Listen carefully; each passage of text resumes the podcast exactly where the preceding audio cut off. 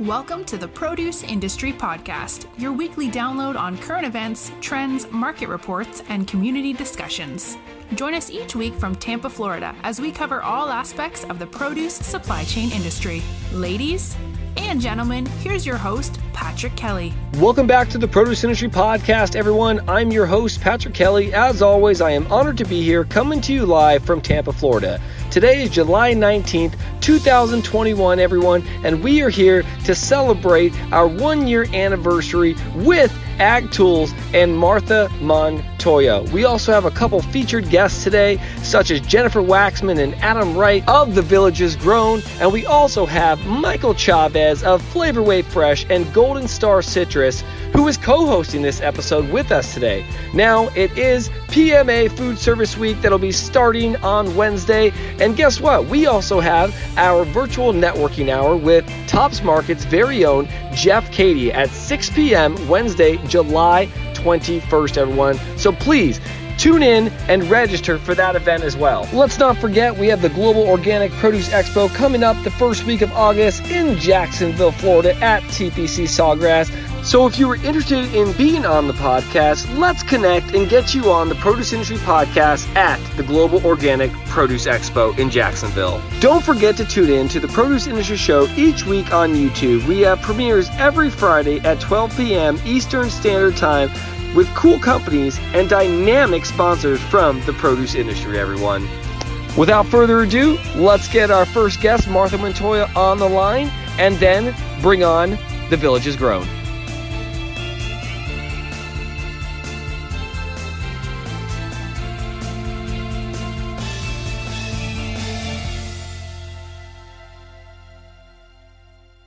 Hey, Martha, welcome back to the show. Hello. Well, thank you so much. And uh, amazingly, we're back uh, together for a whole year. It has been a little bit since we talked. I'll be real, everyone. Martha and I don't talk every day. She is extremely busy. I've got this new child that I'm taking care of beyond all the produce things. So we are always swamped. But the last time we spoke, Martha, it was sponsorship month during March. We were coming up on a one year anniversary, and we hit the one year anniversary of the Produce Industry Podcast. But today we're on the line because guess what? It is a year anniversary of Martha and Ag Tools being a sponsor of the Produce Industries podcast, the first sponsor of the Produce Industry podcast, the title sponsor of the Produce Industry application, everybody. So, uh, Martha, it's always great to have you on the line and just be chatted up about produce, supply chain, and data and analytics. Yes, definitely. And, and remember, a year ago, we thought we were going to be normalized differently. And we kept uh, postponing that normal life. And I still think we're still trying to normalize our life and our industry. What's normal? Geez, I feel like we are normal again. And I mean by that is we have changed our habits, everyone. There's new ways of doing things. So, yeah, if, if that's what you're talking about, Martha, I'm normal again because I, I feel like my habits are, they've changed We've reprogressed. We're out again. And I'm not saying I'm going back to the old me, but I've changed. And this is the new normal.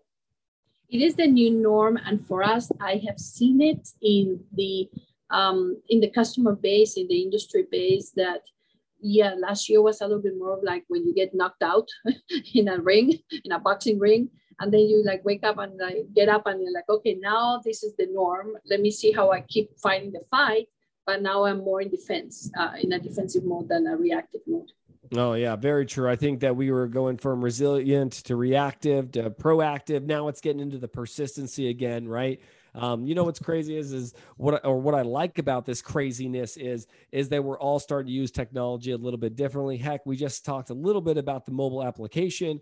Um, and that gets into ag tools as well. I, have seen a tremendous uptick in just the way that even I, I look at, you know, I'm a citrus guy, everyone, that how I look at citrus. I mean, imports was crazy over the last 18 months uh, between coming, if you imported in 2019 citrus compared to 2021 today, it, it was completely different, Martha. And being able to see those trends, analyzing the reports, figuring out the cost models, it was just always a help coming in and out every single day. Definitely, there's a there's a shift in the whole industry.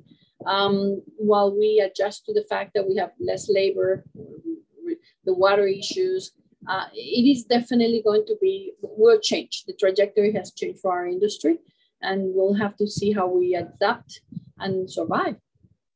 Hundred percent. We are here to adapt and survive, though, aren't we? We always are. That's that's what we do. Everyone is adapt and survive. But you know, before we just you know start talking about data analytics, I- am serious, Martha. I am just excited uh, to be able to say we've had a, a year plus partnership and I say a year plus because obviously um, you started listening to the podcast in April, and we're here today. And, and everybody, there's so much more to come on the podcast. Uh, there's so much more to come for the Produce Industry Show on YouTube, everyone. If you haven't checked out, the Produce Industry Show has over 1,220 subscribers, and we have videos that are releasing every Friday, everyone. And it just, it really excites me, Martha, just to be building the produce industry. As I say, and I'll keep saying it, building it together. And I think that's what's just so fun about this and having you on the line today is that we're doing something that is not the norm. We're creating a new normal. Really, Martha, we are. Yes, and and and for us in general, one of the biggest shifts that I'm not talking about data, but talking about industry. Uh, when we went when we started this path, we were kind of on the ag tech segment of the industry, and or on the retail ag uh, retail tech of the industry and really produce is neither one. Produce is the middle of it. And so the whole industry through this last 2020 2021 has learned that this segment of the industry is crucial for the farm and for the buyer. So it's the two extremes that we are we're in the middle of that it's it's a balance too, right? It's a balance that we all have to learn and a balance we all have to play, Martha. And again, we are here at a year, everyone. The podcast was April 1st, 2020. The sponsorship started today, July 2020 to today, July 2021. I appreciate meeting everybody on Martha's team and getting a real kick in the butt, Martha. Data and insights really impact our business. So, Martha, I want to thank you for coming on the show today. If anybody wants to, you know, reach out or get a hold of Ag Tools, how can they go about doing that? Definitely visit our website, which we just relaunched a little bit better because it, the, our data is good for certain different, the data is seen in different ways by different stakeholders. Um, the buyer versus the seller versus the trader versus the logistics. So we have created this site that has a different aspect to each one of them that will start linking to your app, um, uh, app because then we start being more educated on how each one of the stakeholders manage data in order to streamline and, and make more money, obviously. I love it. And I did notice the new revamp to the website. You got to check out the podcast page. You can get all of the interviews that Ag Tools has been on as well. So check out the new website, contact Ag Tools. Now, let's get into our featured guest of today. Thank you, Martha, and we will see you in the fields or on the horizon. Here we go. Thank you so much. All right, everyone, let's get ready to rumble. Bring Mike Chavez on the line from the green room, and let's get chatting with the Villages Grown. Hey, Mike, welcome back on, man. Great to have you co hosting today. Hey, Patrick, thanks for having me on. Glad to be here and uh, back on the podcast once again. You know, it's funny from one show to another, from one Zoom call to another. It seems like we're starting to show up in a lot of these, uh, I would say, places in the virtual space nowadays more than uh, more than most wouldn't you say man i think so for a guy who doesn't have any more social media than linkedin i feel uh, very proud to say that i'm getting more involved in the digital space and uh, making that active effort to get my personal brand and my company's brands out there. You know what's crazy is, and today we've got a pretty cool special guest. Uh, we have two actually, and it's really about new agriculture or agriculture that's already been there. I mean, Mike, you're a traditional farmer. You guys got about 600 acres of California citrus, which uh, with a lot of dirt, a lot of land, a lot of water, right? A lot of soil, a lot of a lot of uh, I would say dirt under the fingernails um, ground, right? And and you guys have been doing that for for many years. So we're going to be talking with obviously someone that we connected with on LinkedIn. Uh, kind of thinking about our Flavor Wave app, but then now you know I went and visited them. They're they're right here in Ocala, Wildwood, Florida, actually, and you know they've got 85 acres of really controlled environment agriculture. I mean, the owner, I get lost going there. I knew exactly where it is. It's like on the way to my in-laws house, Mike. So I knew like exactly where this spot was. Um, but we're talking about literally, I always call it greenhouse grown product, man. I mean, that's what we're going to talk about today. We're going to talk with the villages grown, Jennifer Waxman and Adam Wright.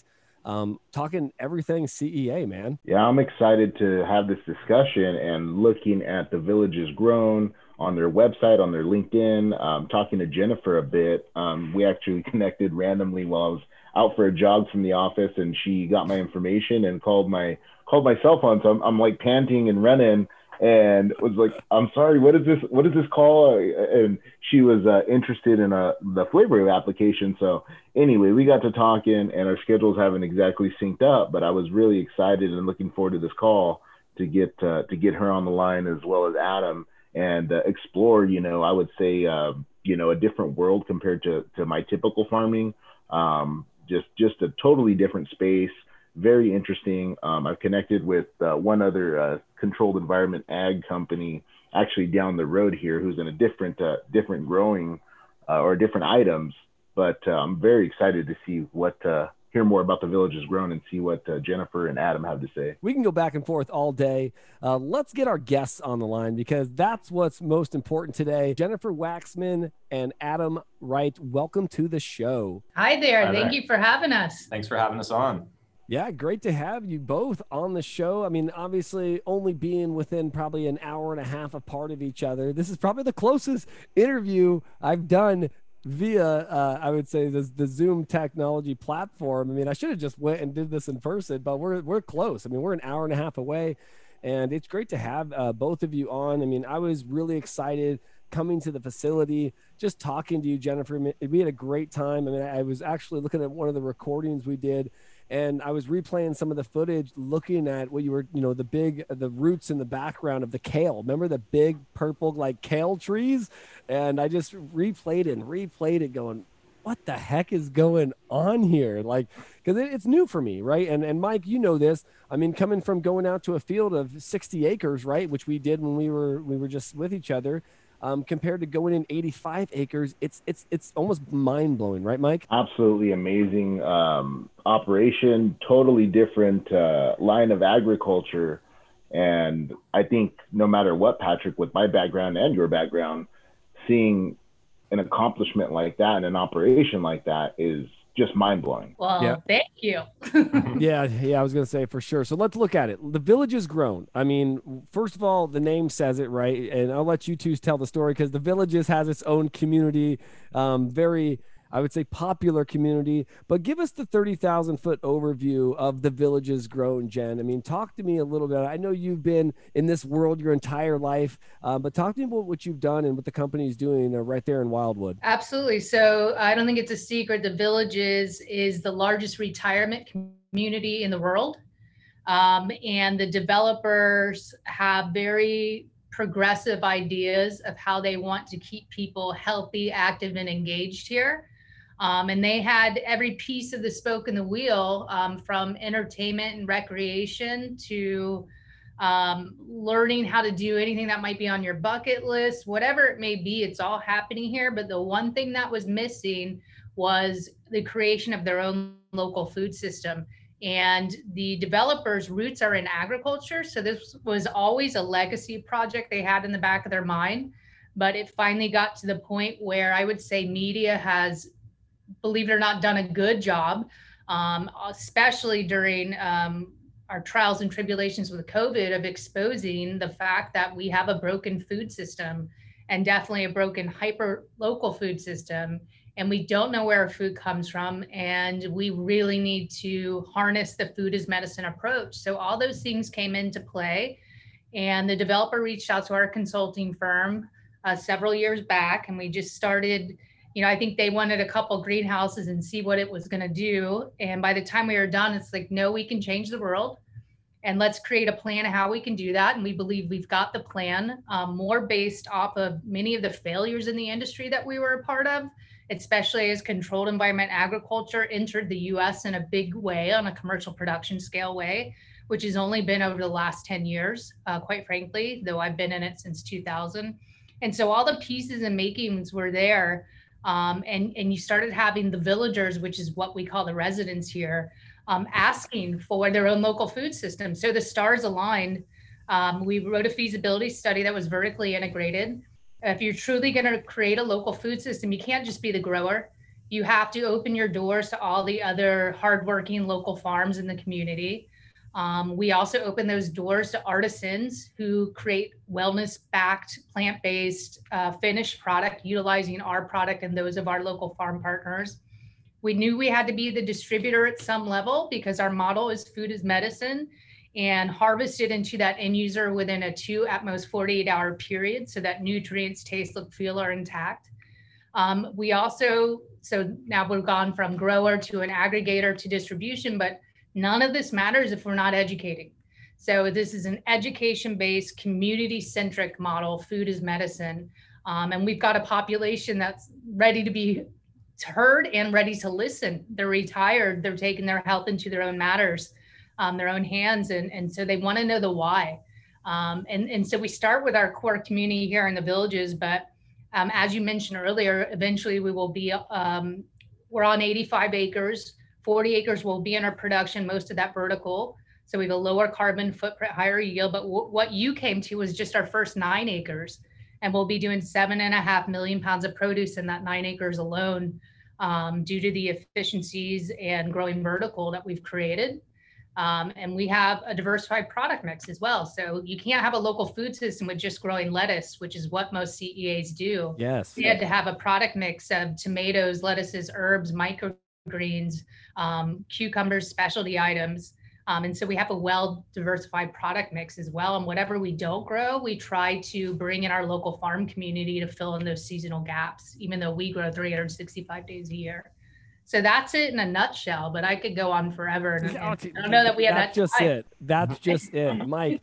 You know, I mean, Mike, as we talk off the mic all the time, look at this, right? And, and I know your head's probably spinning right now, but you, I tell Mike this all the time. You can't just sell citrus, man, right? And, and this is something that's crazy because you hear it from uh, someone's in the that's in the CEA, obviously different.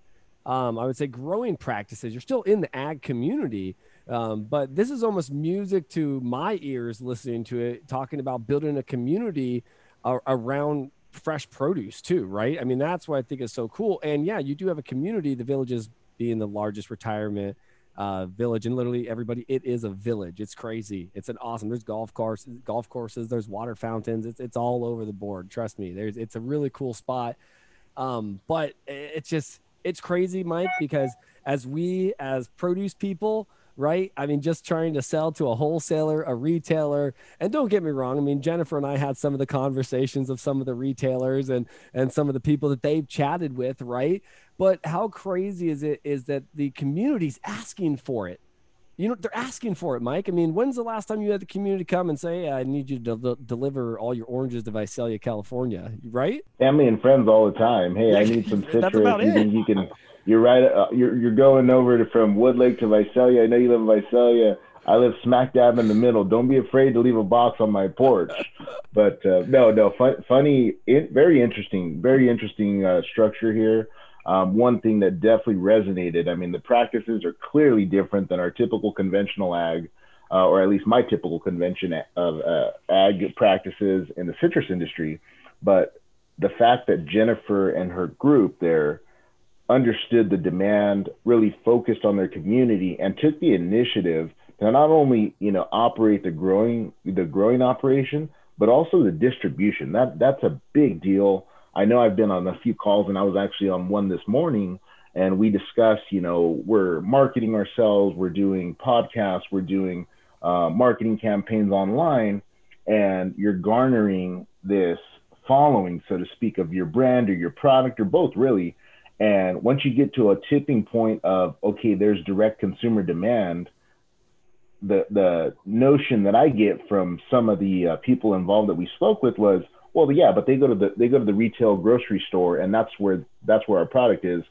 There's no, there's no ambition from what I gather to actually service the consumer. That's exactly what you guys are doing the whole produce chain through. So I'm blown away by that. What, what, I mean, is it just looking at the demand and the responsibility that you feel to your community that drove that or what really drove the distribution side of that well you're exactly right um, our whole consulting firm was prior to developing and implementing the villages grown was based off educating about the why of a local food system. In fact, we started Slow Food Orlando back in 2006.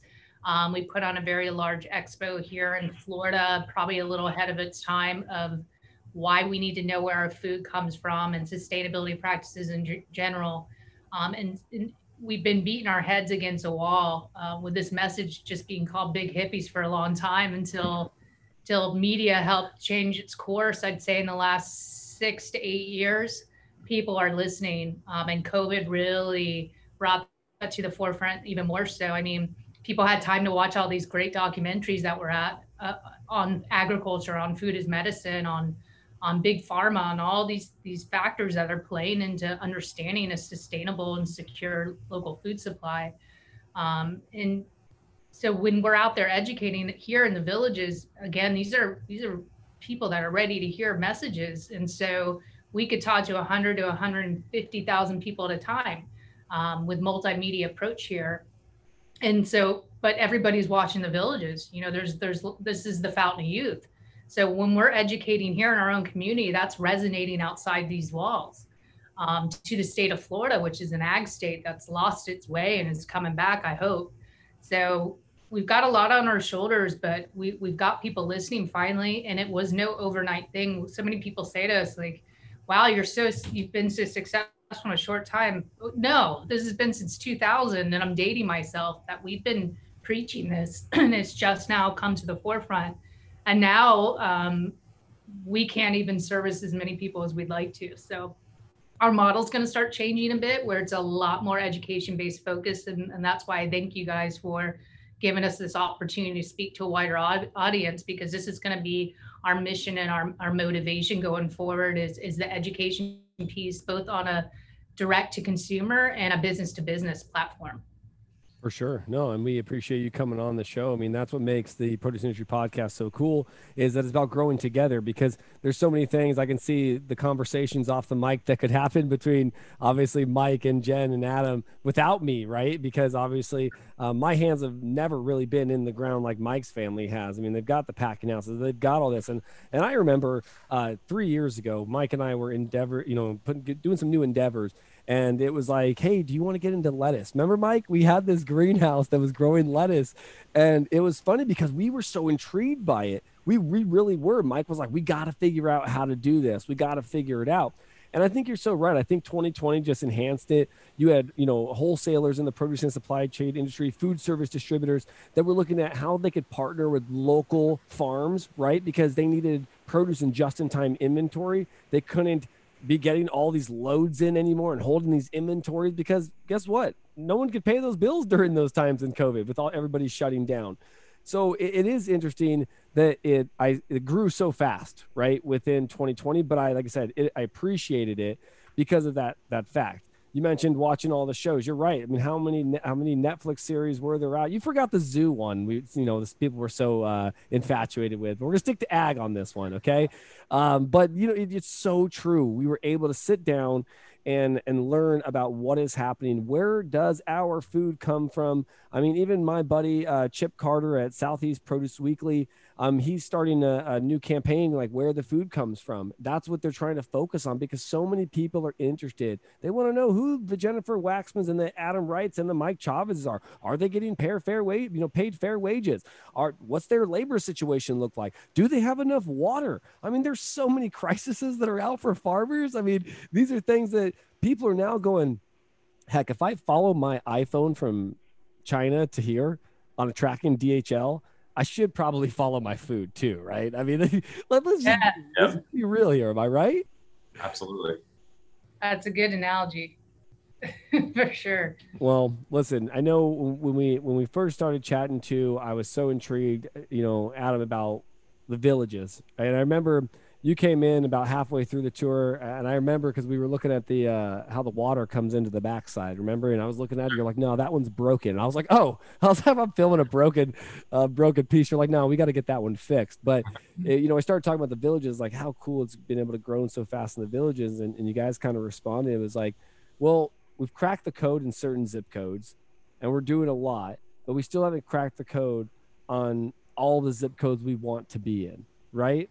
So yep. a, as you look forward to that, and and we're going to talk about this about cracking the code because direct to consumer, if you're not the big players in the industry, and I'm talking about like the WalMarts, the Amazons, all these big guys, like how the heck do you even get to a consumer? It, even if the consumers want it in their village or if they want it in their community, what says they're even going to buy? Right? They might buy once and then never repeat order again. So these are a lot of questions that I know possibly might come up. Uh, but, but, before we do that, um, let's take a quick break. We'll hear from some of our sponsors, and then we'll get right back into talking about CEA and what's happening at the Villages Grown. Welcome to Terra Exports, a fast paced, entrepreneurial, and innovative multinational fresh produce company. With eight divisions worldwide that handle fruits and vegetables across 65 countries. Did you know that Terra Exports was featured three times in Inc. 5000's fastest growing companies? Terra Exports starts at the ground, literally, with the growth of the product at the farm all the way through distribution channels up into the end user. They take pride in their products arriving fresh and damage free, and they're there every step of the way, working alongside suppliers and customers who share in their common goal. Visit Terra Exports at www.terraexports.com, as well as following them on social media on LinkedIn, Instagram, and Facebook. If you get on their website, you can also check their availability calendars and all of the produce that they have in store. When you join Terra Exports, you become a member of their global team of thinkers, innovators, dreamers, and doers who are bringing a fresh approach to the produce and supply chain industry. So reach out to Terra Exports today at terraexports.com. Welcome back to the Produce Industry Podcast. Mike, great to hear from some of those sponsors and the Villages Grown. That first part of the conversation has kind of got me thinking all about, man, we need to get into CEA, Mike. You know what I'm saying? I, I, we need to do it, man. This has been a great conversation so far. No, great, uh, great information. Just great everything all around. Learning about the village Villages Grown, how they set out, their solutions, their distribution. I think it's just fantastic. So all good stuff the whole way around. I'm definitely curious to hear more about their plans for the future. So uh, we'll bring uh, Jennifer and Adam back in and uh, get to talking again. Awesome. Hey, Jennifer. Hey, Adam. Hey there. Hey. All right. So before we cut to break, I gave the listeners a little bit to chew on, huh, Adam? I was like, how do we get there? What do we do? Um, because I think that as we've uh, been in person and we've talked, is this started as a community project, right? It started in a village, it started in a city, everyone, and it's not in the city anymore. I, I mean, it is, but I think it's grown outside of that. Um, talk about that, man. Talk about the operations and, and how you've grown outside of the, the, a smaller community to now larger ones. Sure. With the uh, the brand recognition that we've been developing, we've been slowly venturing outside the villages. Um, word's getting out. Uh, people are starting to understand that message. They're getting to actually physically taste our product. And then that gets out to the restaurateurs, it gets out to other residents in different communities. And before you know it, we're getting calls from all over of restaurateurs, distributors wanting to get our product to them. And then, of course, that creates a whole different conversation because we get back to distribution model is how do we we spend all this time to grow a perfect product for the end consumer but everything can go to go to, wrong. go wrong from the point it gets on yes it can. To that end consumer. So the education model there continues with whomever we work with if it's not exactly us doing the distribution. And we have to educate them on what our expectations are and we have to audit that. From two to 48 hours, you're delivering product, right? And, yep. and that's what's crazy. And then I, I remember Jennifer, we were walking through and, um, and you're going to see this soon, everybody, because uh, I've got a whole vlog of what we did um, walking through this facility. But I asked her, I said, hey, where are these going? You're like, oh, these are done. I think they were lettuce heads. I think they, I don't remember the exact variety, but they were getting, you know, these are going to be shipped out. They're going to be packaged. They're going to be sent off, you know, within 20, you know, 24 to 48 hours is pretty much what you said and i'm just like that that's freshness like you know it's like it's literally i watched to get cut everyone i mean i saw the process it was being grown right and then I obviously i saw the end product but it was cut it was put into a box it was sent off to be packaged And like I said, someone's going to be eating that within 48 hours. Mike, I'm going to tee this one up for you. It might be good, it might be bad. From the time you pick an orange, besides you eating it in the packing house or quality control, when does the first customer po- probably take possession of a piece of citrus? Good question. And that is a very variable answer depending on the destination. So, I mean, our goal uh, at Golden Star, we're, we're, we try and be as quick turn as possible. Um, once the fruit is harvested, which you know is the day of, we try and run that fruit and have it out our doors on a truck to a destination within 48 to 72 hours, which we mm-hmm. are able to accomplish a lot uh, at a very high percentage rate. Um, if I'm shipping fruit up to the San Francisco Bay, obviously, you know that's going to be from the tree to the consumer, probably a four to five day, you know, turnaround time. If I'm shipping to the East Coast, you know, it's probably closer to 10 to 14 days, depending on the supply chain. Is it going to a retailer versus a wholesaler? And their uh, their layers in between. So I hate to answer so vaguely, but I would guesstimate it anywhere from five to 15 days.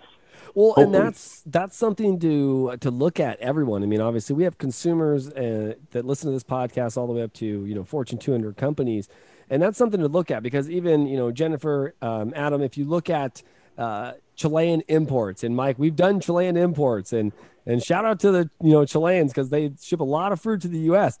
But it takes about four weeks for it to get here, right? Once it's been picked, so it's probably been picked, packed. You know, that's seventy-two to you know ninety-six hours. There's four days, and then four weeks to get here. Um, sometimes during the summer, that Chilean or that South Africa citrus that you have on the table is already over 30 to 45 days old, right? Um, and it's not bad though, everyone. This is still great produce. Um, but I think that that's a, a big differentiator um, in some of these local farm communities that are producing. And I know, Jen, we I say we. I feel like I'm a part of this group now. Um, you, know, you you have a few different products because I opened some of them. I you know there was tomatoes, there was lettuce. It's not like you are one you know one fit operation here. Um, you're you're developing a lot of different products on a lot of key turnarounds, and like you said, nine acres is producing almost over seven million pounds of produce. And what's the turnaround on that? Was it like a nine week period, fourteen weeks? Tell us. So it, it depends on the crop. Um, for lettuce heads, we can go 20 to 25 days, depending on the variety or varietal we're using. Uh, microgreens are 10 to 14 day turn. Our tomatoes are 70 to, to 80, depending on the type. Um, and so keep in mind, these are all this product has to come out consistently per um, PO, per purchase order. Ooh. So we have all these timed and cycled to be producing fruit or the, the crop, the heads of lettuce, what have you. So that anytime an order is placed, there's that consistent product availability in our product mix 365 days a year. So it, it takes a lot of planning and replanning and then replanting. Um, and each one of our, our crops, as you saw, are in a different crop life cycle. So one's getting harvested, the other one's coming up uh, right behind it. So you might go into one greenhouse that was planted a month earlier, and so that's how we we strive to have continuous product of all of our mix uh, per order, um, which you know takes people a lot smarter than me to crack that code. But uh, I'm just the grand facilitator. But uh, there's a lot of thought that goes into this, a lot of software metrics and analysis being done. Hey, listen, you said it. It's like Hogwarts for CEA. Everyone, it, it's great. Like, there's all these different departments. There's there's there's people going in and out. There's greens everywhere. Um, if there was magic going on, it's in here, okay? Because trust me, wait till you see the video. I'm telling you, I keep thinking about those purple kale stalks. When I showed my wife that, Jennifer, uh, it was fun. My wife was like, "What is that?" And I was like, "Oh, that's kale." That's she's like, "No, no, no, pause that." And I would show her over and over and over again. She's like, I didn't know that's how kale is grown. I didn't know that's what it looks like. And I was like, I don't know. I don't think it does. I go, but I think this is what it looks like here. But it was like, it, was a beautiful tree too. I would say, right? It's got a, that large trunk that came out of it. Um, something I just the kale palm trees. The kale palm trees. That's what it was. The kale palm trees, and you're you're gonna see that. But that's this, this is magic. Everyone, magic's happening here. You're feeding communities. Your your your reach is getting. You know, it's going to be statewide you know, hopefully very soon. I mean, there's initiatives all over to put um, I would say greenhouses and CEA inside a lot of different communities. The, diff- the difference than you than others is you're not just one commodity. And I know a lot of those people that are just one commodity. You have multiple commodities growing. And like I said, look at all the cycles you have going through. You've got a lot of operations to do, right? And one thing we got to highlight is Mike, you weren't here. And this is something that, unless you see it, you're, you, you'll understand it, but you'll be like, okay, this is crazy. And Adam, you were like, I got to turn on the machine to the nutrients, how the nutrients was distributed. And I was like, how is this uh, like anyway affecting me at this point? And you're like, no, trust me. You're like, all the nutrients comes from these. They were the not drums, but they were, uh, I would say it's like little silos you had. Satellite. It's like they had like Mike. It was like snakes, right? It was like what you see. It's like like this one's going down, but all of a sudden it's like all these nutrients start going. He's like, so this will facilitate the entire facility. I'm like, yo, what? I'm like, what are we talking about here? Adam, talk a little bit about that because you had some fun showing me uh, showing me that uh, device and talk about the nutrients that go into um, all the ag that you guys have. Sure. So that was our nutrient injection site, and really that's where we the, water that we harvest here on site we get it into our holding tank. And our grower ryan geraldson he has basically with our team developed some formulas and working with our automation system in our facility. These tanks have different recipes in them of nutrients. And then this machine which is it's our injection machine has uh, multiple injectors. It works a lot like uh, and Jennifer hates when I refer to soda, but uh, Wawa soda fountain. So essentially, if you want soda with lemonade, you punch in that you want those two things put together in your drink, and then the injection system fires up and it creates that formula, and then it shoots the recipe out to that proper greenhouse, and it does that all day long. I love the fact, Mike, that he used Wawa as an example. Yeah. Because if, if, you, if you're not East Coast or if you haven't been to the East Coast, you don't really know about Wawa, Mike. Like, could you imagine some of your Californians are like, Wawa? What's a Wawa? But it's so right. It mixes the drink together. I went to one Wawa my first East Coast trip, and I think I was there for 45 minutes just walking around. So, yeah, Wawa was a big deal for this California simple valley boy to go out there and see oh. and just the amount of we don't we don't have that kind of stuff in California so very interesting. If you don't know Wawa's, look them up. It's like equivalent to In and Out Burger. People from the East Coast will come out, they're like, What's this In and Out Burger? we go over, we see a gas station that looks nice. California doesn't have any nice gas stations. And, and God forbid, if you're driving uh, down any of the freeways, the 405, right? The five, you're like sitting here going, Oh, I'll stop at this gas station. You can walk, you can go to a gas station. They're like, No, public restrooms. And you're like, What? What? I feel like you walk into a Wawa and you're like, I listen, you're like, I could do anything. I could be in here for 45 minutes, and Mike said. Like Mike's like, I was there for 45 minutes, like a little grocery store. Uh, Hear that, Wawa? We need you. Wonders of the West Coast. See, Wawa, better reach out. You can get some good, good fruits and vegetables uh, right in that centerpiece that has all the good, uh, the freshness in it, right? They have their juices, their fresh fruits, their vegetables, everything. Prescription right. yes. If they don't call back, then forget them. No, I'm just kidding. All right, so let's look at the future. Um, you know, Jen, Adam, we talked a little bit about these nine acres. I know there's a total of 85 on the property. You talked about some of the. There's up to 40 that's going to be in production. Um, but what does the future hold? I mean, is it just this 85 acres here locally in, in Wildwood, the Ocala area, or what? What do you see yourself in, in the next you know few years uh, within this space? Um, we'll diversify our product uh, mix and our different types of indoor growing. So we might go to two story buildings for certain crops. Um, we are looking into, and we always have had berry production year round on our on our docket. Um, we were going to enter into mushrooms, but found a really great partnership um, with an outfit here um, that we're gonna hopefully work even closer with as they expand. They'll expand with us.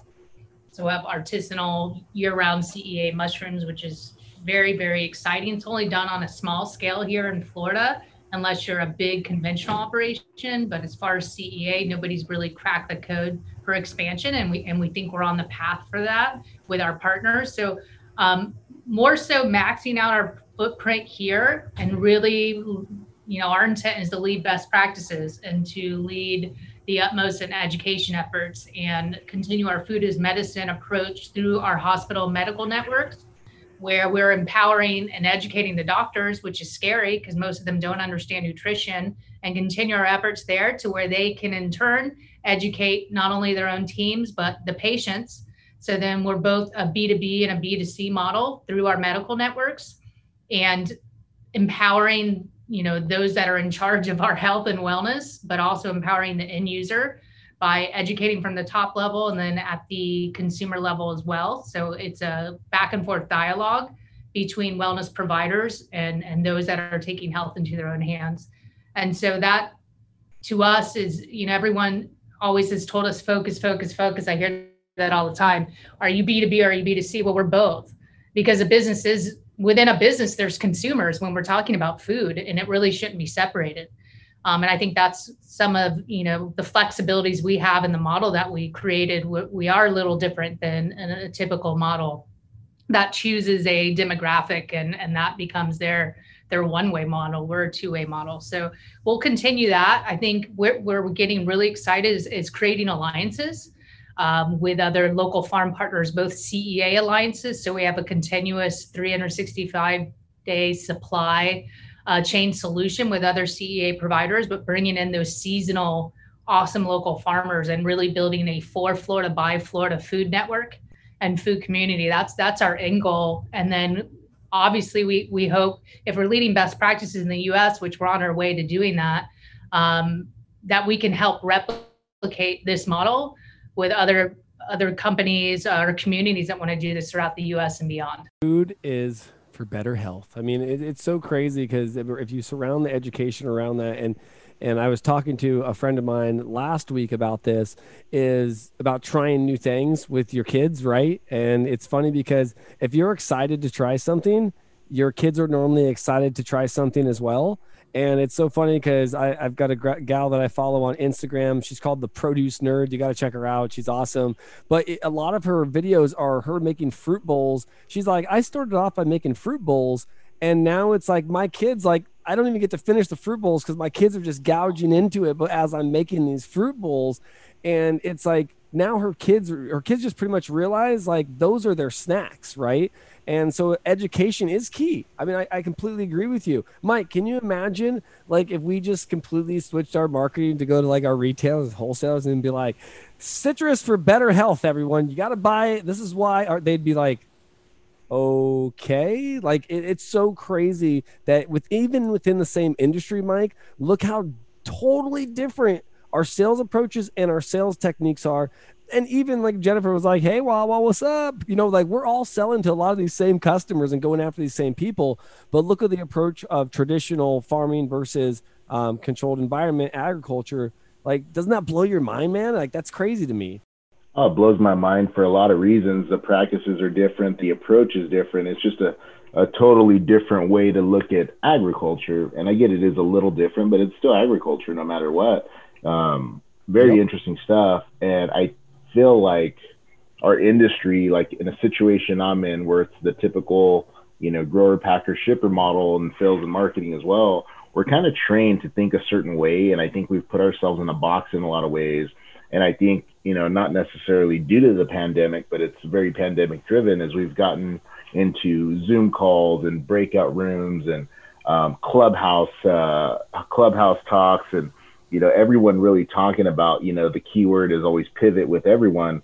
We're starting to open up our minds and broaden our horizons versus the typical just go chase a PO down, go chase a customer down, go chase that sales sales down.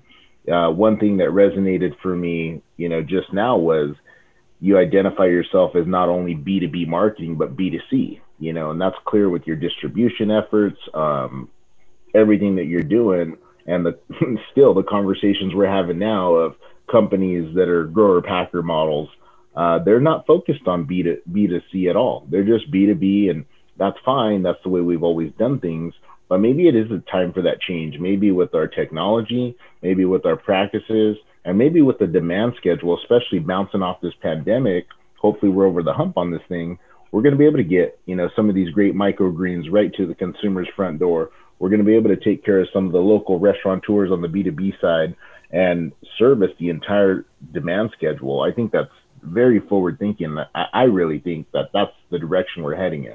I think so. I think it's going to take time. I think just like everything else we talk about, like within the industry, it's something that's completely different. So we're not going to do it yet, right? We're just we're we're going to see how everybody else does it, and then we might play off of that, right? I mean, that that's a lot of things that happens um, with it. And I think that's why, like even wholesalers this last year, you know, Jen, as we were talking, that some of them, you know, local restaurants were partnering up with local farmers as well because of the consistent supply and things like that. And that was something that's so new. And now, as I talk about, like, you know, I go to like these United Fresh calls or, you know, these expos, and people are talking about, putting CEA into their business or creating partnerships, not just doing it themselves, but like, hey, we have a partnership with the Villages Grown because obviously they get us our tomatoes, they get us our lettuce, they get us all these different things.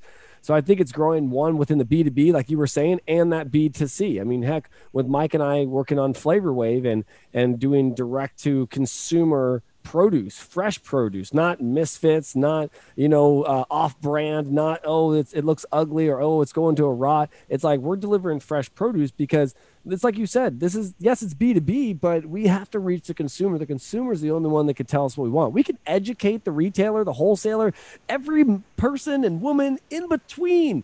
But guess what? They're technically not the ones eating it. They, they're pushing it to another department, like Mike was saying, within the supply chain to get it to the consumer, right? And then we're relying on data within the industry, whether it's IRI, right? Consumer data to say, are consumers buying more oranges than they do asparagus? And then depending on how that consumer data is shown, it could skew sales at retail. We all know this. We've been in this industry for years. So I, I think it's awesome what, what you guys are doing. I think it's a great little uh, spot up in up in Wildwood, like I said, on on the way to my in laws' house, so I knew exactly where it was. Um, Jen, Adam, I, I want to ask, you know, if anybody does want to get a hold of the company or yourselves, um, how can they go about doing that? Jen, you first. Sure, LinkedIn is the the best for me. It gives, I, I think, it gives a snippet of who who I am and and who the Villages Grown is um, and, and then vice versa. So you really know your audience. We're all very busy. So knowing your audience is key um, before jumping into a conversation, I think. Love LinkedIn. If you're listening, LinkedIn, it's Jennifer Waxman, W A X M A N, or info at thevillagesgrown.com. And over on my side, same thing on LinkedIn, active user. It's Adam Wright at LinkedIn and um, also pre-active on Instagram. You can find us at TVG underscore AWJW. You'll see a lot of cool pictures from the farm and a lot of cute cat pictures. and a lot of cute cat pictures. Everyone, the Villages Grown. Great to have both of you on today. Lovely to share your story and where the future of CEA lies within the produce and supply chain industry. Mike, it's always great having you on, co hosting an episode and really challenging the fact of traditional growing to CEA growing. It's a completely different thing, Mike, but guess what? It's a conversation to start being had. Now, thanks for having me. Absolute pleasure to speak with Jennifer and Adam here.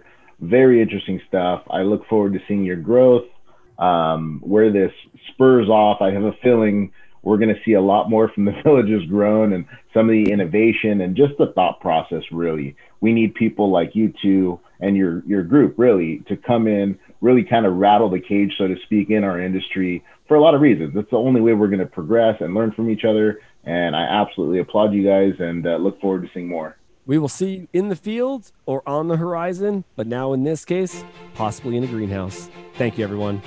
You've been listening to the Produce Industry Podcast with Patrick Kelly. Be sure to subscribe on iTunes or Anchor to get new, fresh weekly episodes.